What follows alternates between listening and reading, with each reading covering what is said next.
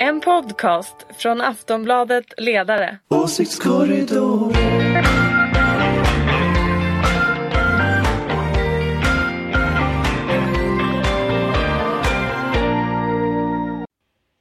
Hej och välkomna till Åsiktskorridoren. Det är eh, måndagen den 15 juni. Vi befinner oss i midsommarveckan. Sverige börjar så smått bromsa in inför semestern. Eh, möjligen så bromsar även spridningen av coronaviruset in, men vi har fortfarande dagliga rapporter som oftast är tvåsiffrigt antal döda. Hittills i Sverige har 4 874 svenskar dött. 51 614 är konstaterat smittade, men om en dryg timme så hålls... Eller det hålls inte någon presskonferens för det är måndag. De har skurit ner. De kör bara måndag, eh, tisdagar och torsdagar nu. Men det kommer en uppdatering på siffrorna.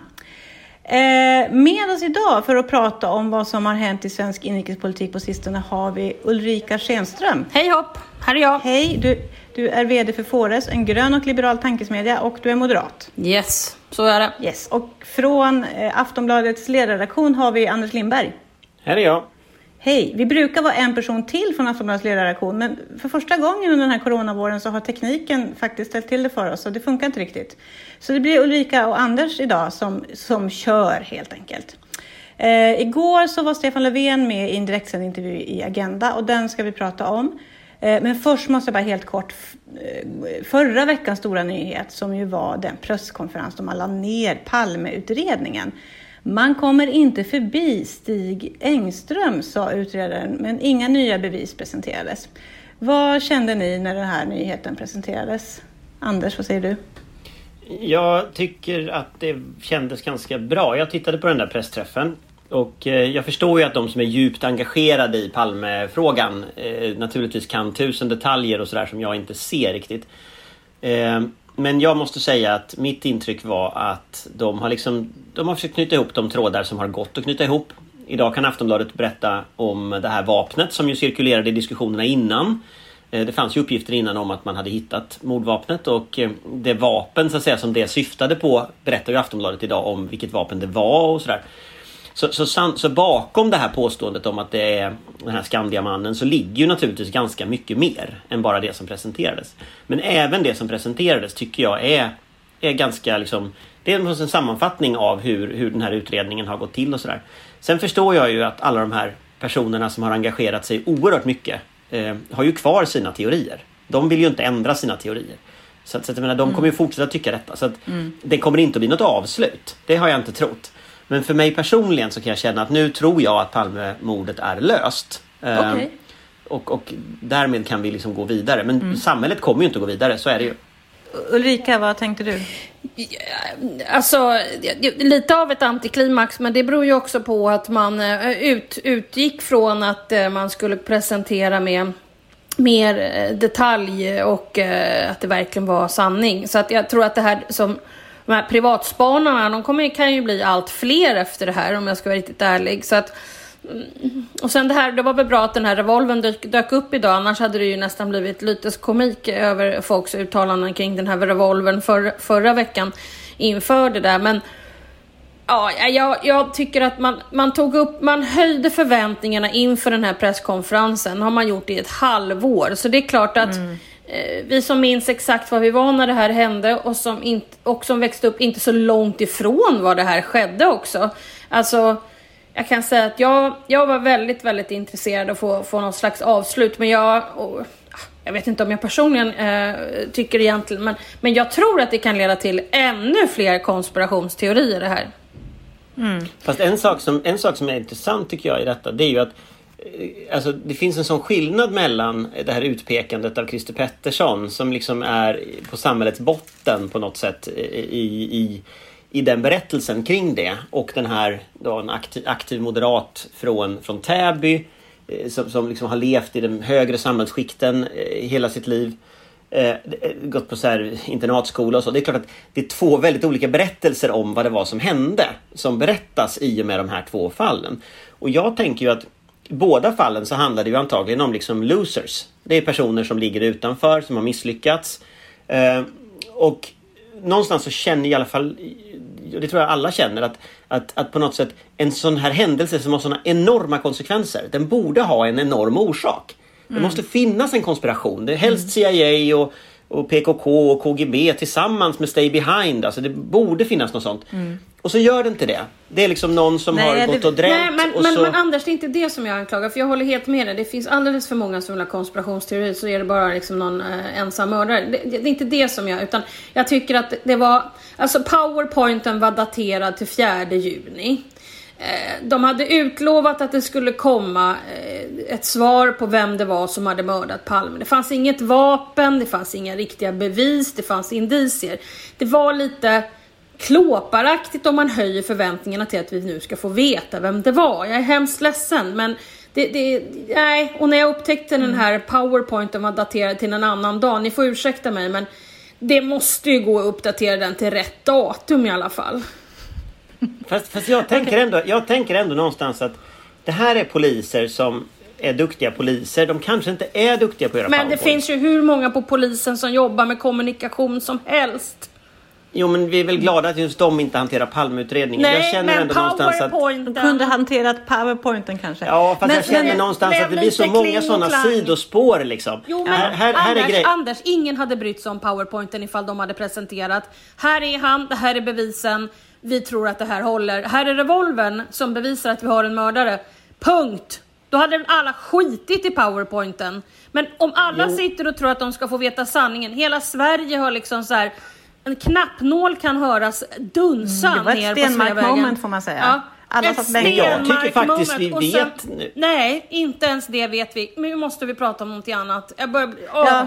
Nej men jag vill ändå, jag vill ändå invända Åh. det att jag tycker faktiskt att vi vet vem som mördade Palme nu. I alla fall lika mycket som vi visste, visste att, att en annan person hade det. Det höll inte i domstol den Jag gången. känner, jag känner att jag öppnade Pandoras Åh, ask här. orkar när, inte. När jag började prata Du får ringa Palmemordet. Leif Palmemordet GW har den här effekten på människor. Eh, men Fast så, jag verkar i vara den fall... enda i landet som inte är besviken på det här men pressmeddelandet. här- Jag så kan det faktiskt vara, Anders. Så Men kan det ja, vara. Så kan det vara. Härligt för dig. Ja, okej. Okej. Utredningen är nu i alla fall nedlagd kan vi konstatera efter 34 år. Eh, vi gissar att en del privatspanare kommer att fortsätta.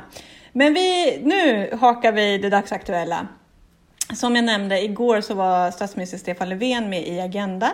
Eh, där han intervjuades av Nike Nylander. Det var en direktsänd intervju. Han har ju fått kritik för att han inte har ställt upp på direktsändningar tidigare.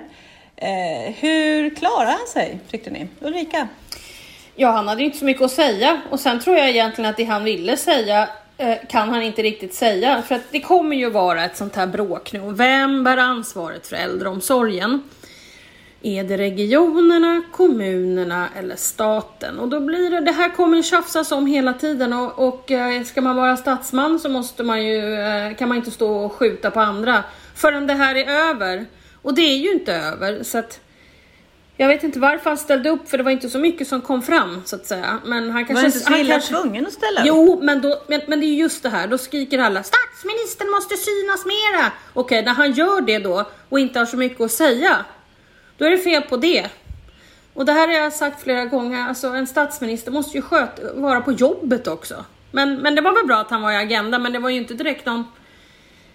Ja, det var inte så mycket som kom fram egentligen. Nej, okej. Anders, vad säger du? Du säger så här, spontan reaktion på intervjun. Mm, nej, jag tycker att den var väl lite... Han var lite mindre tillkrånglad än han brukar vara. Det tycker jag var bra. Han sa lite mer så här, det var mer klartext när han pratade. Men det är precis som Ulrika säger att det finns ju inte så mycket att säga efter några månader in i en pandemi. Eh, det kanske inte ens finns så mycket att säga om ett år. Och, och det, det är klart att, att vår, vår offentlighet kräver ju besked direkt eh, om allt. Eh, och när det då inte finns besked, då blir det ju precis som med när Anders Tegnell säger någonting och så blir det en världsnyhet. Därför att, och han har egentligen inte sagt så mycket. Utan det, och det här har vi varit med om flera gånger nu. Att liksom man försöker på något sätt hårdra det som forskare eller politiker säger som att de är tvärsäkra. Och i själva verket så är de jätteosäkra. Och, och jag tror någonstans att att det är svårt. Sen tycker jag Nike Nylander gjorde en bra intervju. Eh, och och de, här, de här frågorna som hon ställde, det är ju de frågorna människor diskuterar. Och jag tycker det är bra att statsministern får en chans att ge svar på dem. Men sen är det fakta liksom. Svaren är vi vet inte jättemycket och den stora saken vi inte vet eh, har ju med viruset att göra. Vi vet inte varför Spanien drabbas men inte Portugal. Varför Stockholm drabbas men inte Skåne. eh, varför Vrångö drabbas stenhårt men liksom eh, inte en storstad som Göteborg på samma sätt liksom inne i stan där ännu fler människor bor. Mm. Alltså, det, det är någonting med det här viruset som gör att det inte funkar som virus har gjort tidigare och som liksom helt uppenbart man inte behärskar. Nu ser vi, nu kom det utbrott i Peking här till exempel efter att Kina hade förklarat att de hade besegrat viruset så dyker det upp igen så här tjoff. Och, och, så att, och det var en annan virusstam verkar det som dessutom än den som var i Wuhan. Så, att, så att säga, vi, vi, vi, kan liksom inte det vetenskapliga och det där strular ju till allting väldigt mycket och så ska mm. och det är klart att jag, Men tror, det... jag tror att liksom det, det, är bra att Stefan Löfven tar den typen av intervjuer. Men jag tror man måste ha liksom rimliga förväntningar på vad han kan säga. Ja, men för det är nog intressant. Ni säger ungefär samma sak. Att han kan inte säga så mycket. Det finns inga slutsatser att dra riktigt än. Och det sa ju Löfven själv också. Och då hade jag skrivit här i mitt manus, men något måste man ju kunna säga. Man säger om det kommer en andra våg i höst, kan man inte förvänta sig vissa justeringar av den svenska strategin då? Med det jo, det tror jag man kan. Och jag tror att om, du, om man läser mellan raderna på det vad Johan Carlsson har sagt och, och vad, vad Lena Hallengren säger. Så, så, finns det ju ett antal saker som, som måste förändras. Det gäller framförallt äldrevården. För det är klart att det här kommer ju återigen att bli att skydda de äldre som blir en strategi om en andra våg kommer.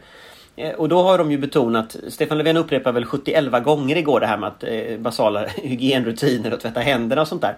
Men, men det är klart att det, i det så ligger ju också ett koncept om hur man organiserar äldreomsorgen. Där vi ju faktiskt inte kommer att kunna organisera den under en kris. Man kan fixa till lite med basala hygienrutiner och sådär. Jag skulle säga att närmar vi oss en andra våg, då kommer man antagligen att gå in och till exempel anställa personalen. Eh, det har man gjort i vissa, landsting, vissa kommuner redan. Eh, det är ju kommunerna som är ansvariga för äldreomsorgen. Det, det är ju liksom viktigt att tänka på. Men jag tror att staten kommer att gå in på ett tydligare sätt. Eh, jag tänker mig också att vi kommer att se kanske en annan typ av restriktioner än vad vi har gjort tidigare. Eh, om det kommer en andra våg. Va, va, har du några tankar vad det borde vara i så fall? Nej, men jag tänker till exempel på det här med hur man rekommenderar människor till anhöriga till exempel till personer som har Corona. Rekommenderas ju i dagsläget inte hålla sig hemma. Det är en sån där sak som ju verkar, verkar ha slagit fel till exempel.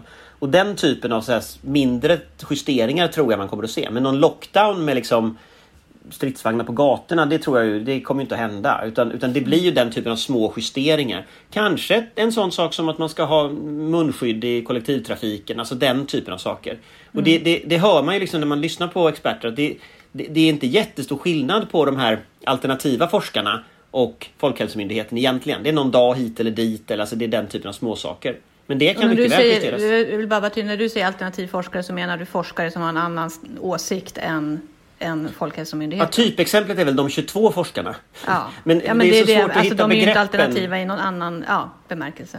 Nej, men de 22 Ulrika. forskarna eh, delar ju upp sig nu och är fem någonstans och tre någonstans. Men liksom den kretsen som är ja, kan säga, kritikerna till Folkhälsomyndigheten. Ja, ja, precis. Ulrika, vill du fylla i någonting? Tror du att man kan förvänta sig justeringar om en eventuell andra våg kommer? Alltså jag är ju inte någon hobbyepidemiolog så att jag, jag, jag I rest my case. Um, okay. Och följer det hela på det KBT-sätt som jag har gjort från början. Jag håller mig till det jag kan helt enkelt påverka och inte det jag kan påverka. Mm. en sak som, som Löfven sa var ju det att den höga dödligheten på svenska äldreboenden inte har med strategin att göra. Är det rättvist att säga så? För jag menar, det är, ändå, är det inte upp till då de myndigheterna som ger underlag till strategin att ha koll på hur äldrevården ser ut och är rustad och fungerar? Nej, men alltså, en myndighet som ska ge rekommendationer i en, en sån här kris eh, sitter ju inte i någon slags äldreomsorgs eh, utskott eller vad man nu kallar det för någonting i kommunerna. Eh, men, men, och, och, jag har ju ingen aning om hur mycket de har tryckt in mot, mot kommunerna genom SKR eh, och vad mm. SKR har jobbat med och gjort och så vidare. Så att där har du ju en, en slags organisation som ju är mellanhanden på något sätt eh, för att hjälpa eh, kommuner och regioner. Ehm, så att, ehm, ja, men, men, men att just, just en myndighet eh, som ger rekommendationer om hur man ska, de kan ju, har ju inga som helst eh, möjligheter att gå in i kommuner eller or, eh, regioners olika typer av verksamheter. Men man kan som sagt ge rekommendationer och det gjorde de redan från början. Eh, så att säga. Så att, eh, alltså. mm. Mm.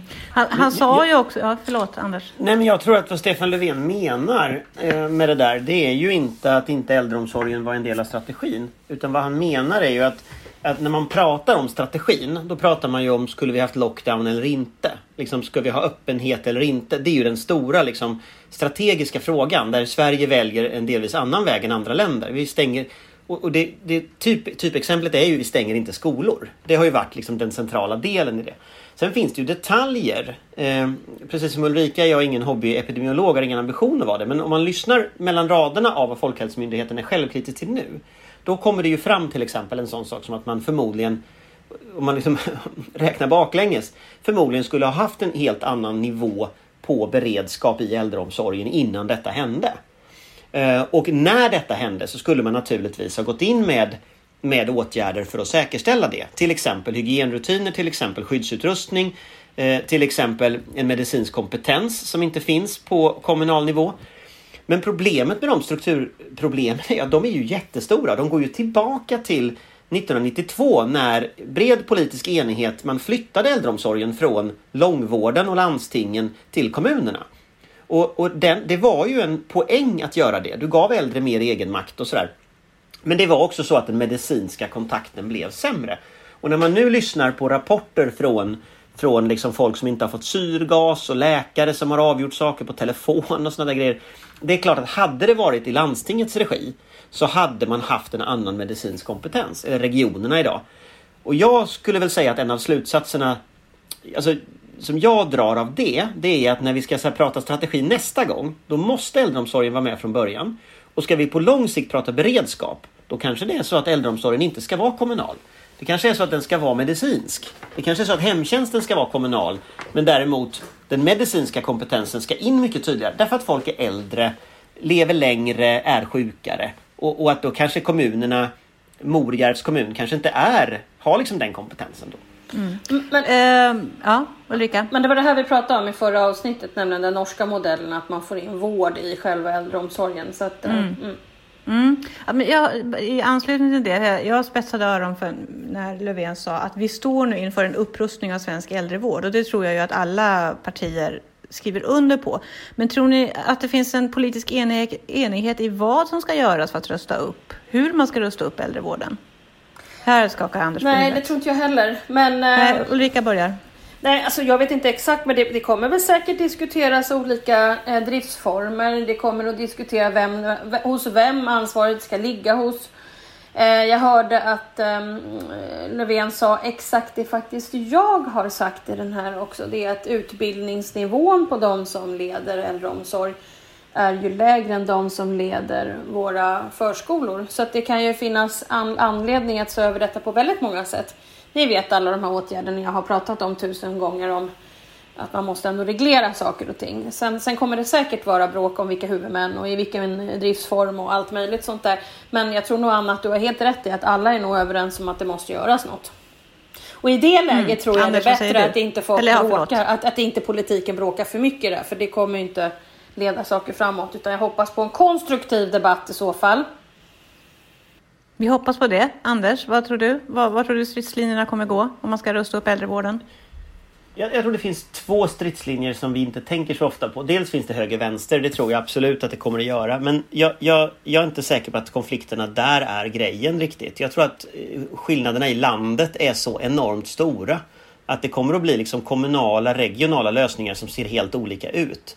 Och, och det, det, det, kommer inte att vara en modell för, liksom, för hela Sverige. Det funkar liksom inte eftersom det, avstånden ser annorlunda ut och, och, och, så. Men jag tror det finns två andra konfliktlinjer. Den ena den är akademiseringen. Hur akademisk ska äldreomsorgen vara? Alltså barnomsorgen har blivit allt mer akademisk. Eh, och det är inte bara en utbildningsfråga utan också en syn på vad är uppgiften. Eh, för Ulrika har helt rätt i att utbildning det är ju, det är ju A och O. Men sen är det liksom försko när jag var liten då var dagis barn, i väldigt hög utsträckning barnpassning. Nu är det en pedagogisk aktiv verksamhet med tydliga mål, syften, strukturer, uppföljning eh, och så. Eh, och, och, men äldreomsorgen är fortfarande liksom förvaring. Och det är klart att jag, jag ser ju framför mig någon form av liksom en utveckling av det där. Alltså kunskapen om äldres sjukdomar, om livsstil, om, om livskvalitet. Hur kommer det att se ut? Och det tror jag kan ge en helt annan typ av äldreomsorg. Eh, jag tror inte det kommer att vara mindre så att folk vill bestämma själva. Men jag tror det kommer att vara en annan typ av innehåll. Eh, inte så att du har en läroplan för äldreomsorgen liksom, som du kanske har för förskolan. Men att du faktiskt har tydliga mål med att ge människor möjlighet till utveckling och, och, och en, en, livskvalitet på en helt annan nivå än vi pratat om. Så det tror jag är en sån konfliktlinje. Hur ser ambitionsnivån ut? Där kommer man att ställa frågan, ska det vara privat eller offentligt? Eh, vem är det bäst som ordnar det? Alltså det kommer att vara en jättestor fråga. så. Den andra frågan, den tror jag är den här stora strukturfrågan. Alltså, jag tycker inte staten har haft makt att göra det staten borde ha gjort i den här frågan när det är Corona. Och jag tror det tydliggör problemet med den decentraliserade samhällsmodellen. Eh, på ett sätt som gör att det kanske är så att vi ska organisera om och flytta om liksom äldrevård och sjukvård. Men det kanske också är ändå större strukturförändringar. Vi kanske ska införa ministerstyre i Sverige. Eh, vi kanske ska införa möjligheten för regeringen att ta över en krisorganisation. MSB kanske ska bli en civil försvarsorganisation på samma sätt som Försvarsmakten är det militärt. Alltså, det är väldigt stora förändringar tror jag man måste diskutera eh, inför nästa pandemi då. Den kommer ju, det vet vi ju. Mm. Mm. Väldigt långt svar, men jag, eh. det, där, det där är lite här, tror jag är viktigt faktiskt.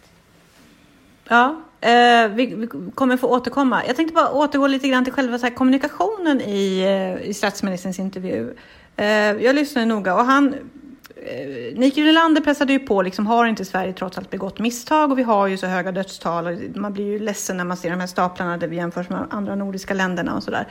Eh, kan man som statsminister medge misstag i en sån här situation? Jag förstår allt det här med att, ni, att det är för tidigt och sådär, men jag letade ändå efter någon liten glipa som jag inte tyckte riktigt fanns hos Löfven. Hur, hur ser en sån bedömning ut, ni som ändå har jobbat inifrån politiken? Är det farligt att medge misstag? Kan man inte göra det?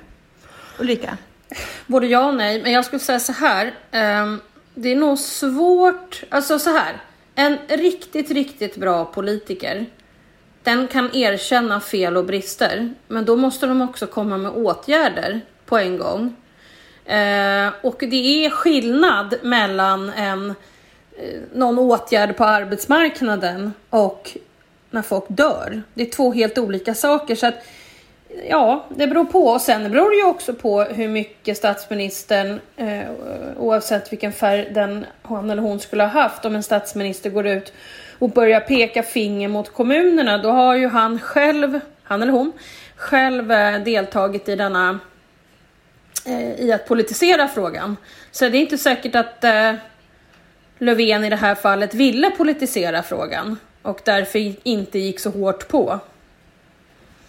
Mm. Så skulle jag, jag säga. Skulle svara att, jag, jag, skulle, alltså jag skulle svara att den strategiska bedömningen är inte helt lätt.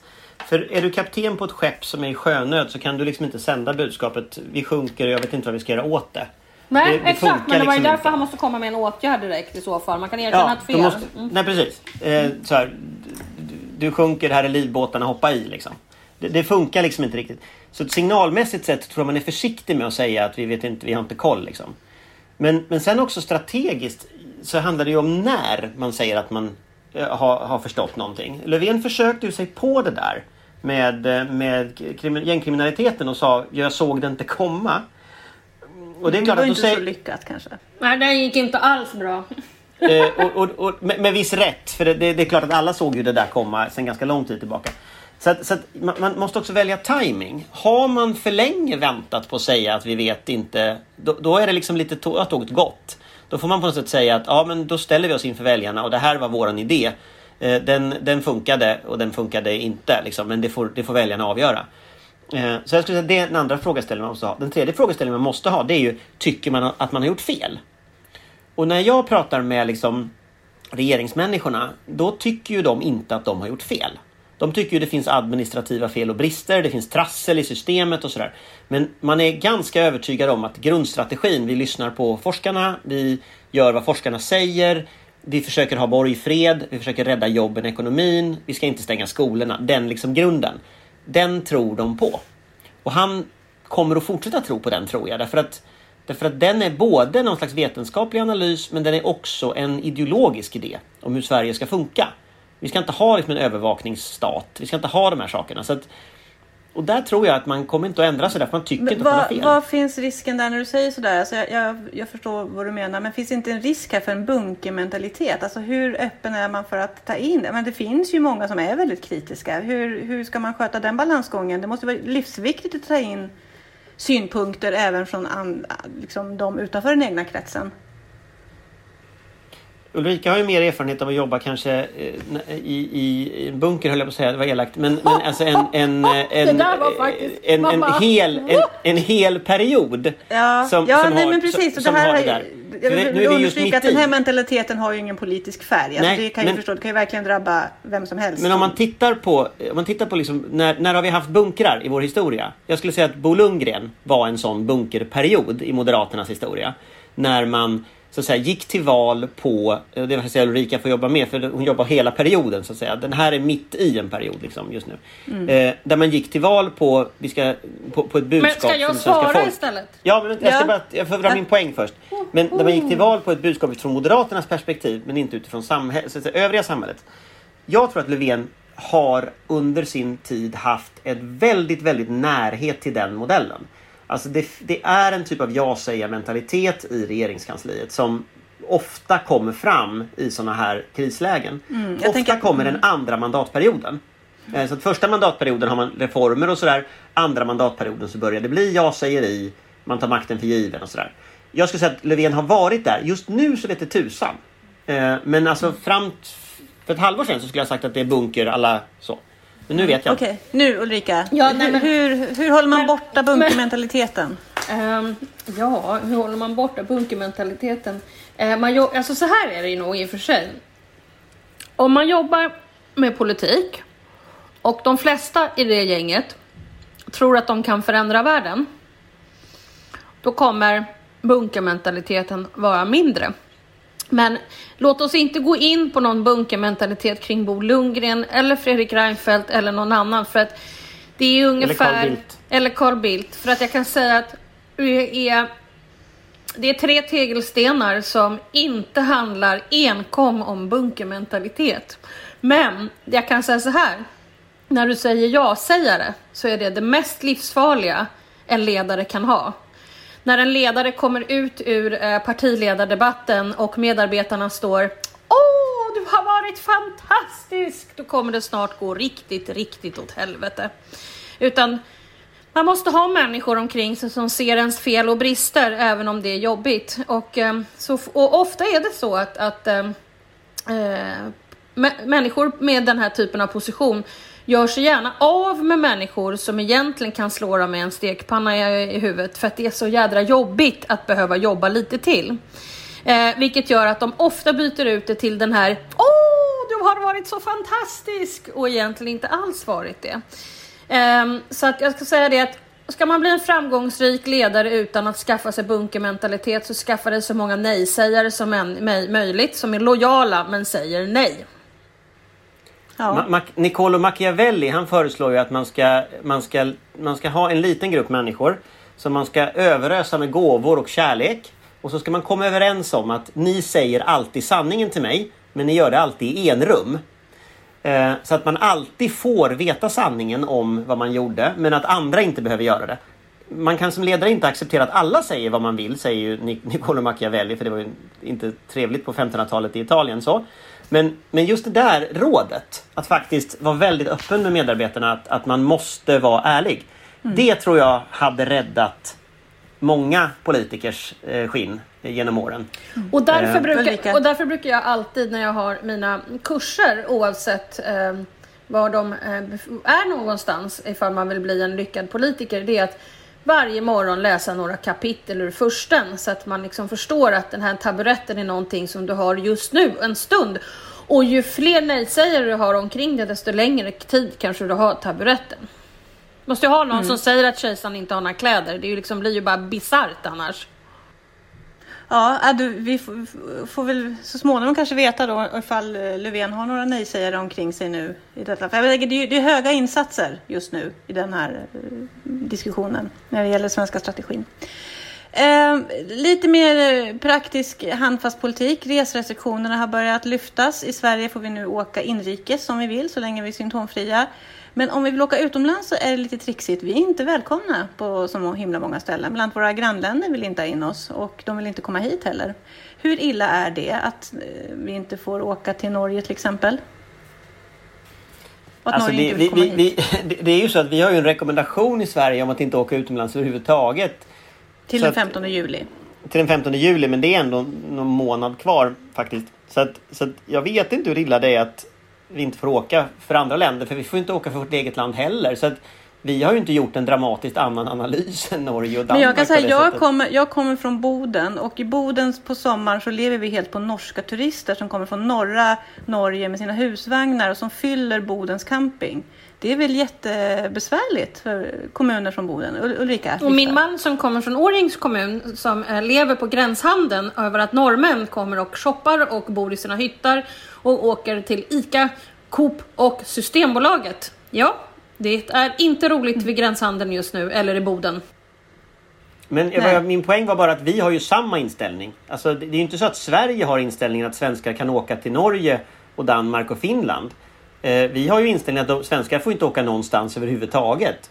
Så att, så att den här Mm. upprördheten i Sverige över att andra länder inte släpper in oss, den blir inte helt hederlig när, när vi har sagt åt liksom, folk att, att inte åka någonstans Det är heller. bara en liksom. känsla av att inte vara välkommen. Det är Jag det vet, som är men, tråkigt. men, men, men det är klart att om vi förbjuder svenskar att åka utomlands det är inte skitkonstigt att andra länder säger att de inte får åka hit. Alltså det är inte, det är inte raketforskning någonstans. Det är ju samma underlag alla har. Sen tycker jag Norge, jag tror det är politik i Det Norge. tror för de jag också. Jag är man får helt åka, övertygad om att det är politik Ja. i Norge.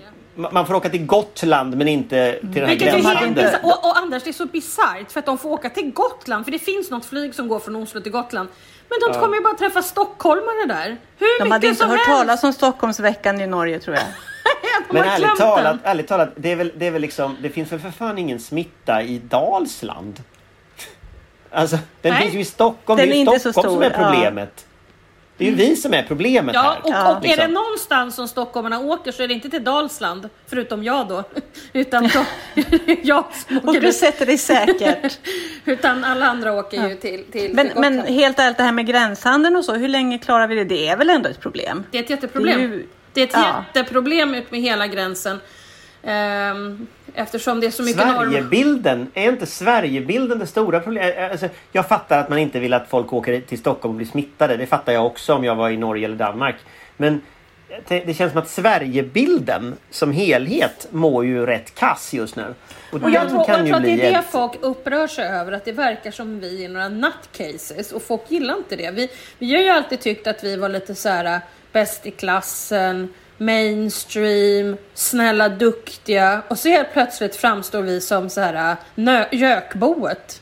Landet Men är det inte också lite det att vi, vi är lite von Orben-typen som alltid tycker oss veta bäst och så nu så, Ja, fast- fast också så nu- dör det jättemycket folk i Sverige. Ja, men, Ja, att de- men att- vår strategi men vår strategi går ju ut på att göra det här under lång tid. Nej, men jag kan tänka så också att grundproblemet här någonstans med Sverigebilden är väl om den inte ändras. Men om det den här sommaren fortsätter vara en taskig Sverigebild. Alltså det, det, det kommer ju säkert att återhämta sig liksom. Ehm, och den här pandemin kanske fortsätter två år. Så att jag menar det kanske är samma sak här. Vi är lite för tidigt ute och oroar oss. Men om det på lång sikt blir så att Sverige, eh, att bilden blir sämre. Det är klart, det är inte bra. Eh, och det kostar ju i så fall, liksom, även för jobb och för ekonomi och sådär. Så är det ju. Sen så undrar jag rent strategiskt, det här med det nordiska samarbetet. Det kanske är, det här är ju svära i kyrkan och absolut inte liksom vad folk tycker. Men det kanske är så att det kanske inte är det nordiska samarbetet vi ska fundera mest på. Eh, nu har Storbritannien lämnat EU. Eh, det kanske är så att vi borde gå tillbaka till skolbänken och lära oss tyska och integrera oss med Berlin snarare än, än Helsingfors och Oslo. Eh, det är trots allt så att vi strategiskt sett behöver samarbeta nere i Europa snarare än med de nordiska länderna. Så att, Så. Och att norrmän är arga på oss, det, det känns inte som att det är helt nytt. Nej, fast det är väldigt irriterande för oss som är vid gränsen kan jag säga. Det liksom blir liksom en någon slags kultur, uh, usch. Man åker ju snart med, som jag har sagt tidigare, med den nat- eh, vad heter flaggan? Vad heter den? Unionsflaggan till gränsen och liksom... Sill, sillsalaten. Ja, ta sillsalaten till gränsen och reta upp dem Okej, lite. Också göra, göra norrmännen ännu argare på genom Snälla, att säga att vi det, bryr Ulrika." oss inte. Att ni inte får komma. Du, jag kan säga att det är nära nu att många runt liksom. Jag åker på onsdag och sen ska jag sitta där. Jag kan rapportera hur många som drar upp sillsalaten. Jag kan säga, Då bli- ser vi fram emot en rapport direkt från gränsen Ja. nästa vecka. För vi måste sluta för den här gången. Tack så mycket Ulrika Schenström och Anders Lindberg. Jag hoppas att alla får en riktigt fin midsommar. Väderprognosen ser lovande ut i stora delar av Sverige. Men håll avstånden, nys inte på varandra och var snälla mot varandra. Så hörs vi nästa vecka. Jajamän, Hej då. tvätta Hej då. händerna. Hej hej! Hej hej!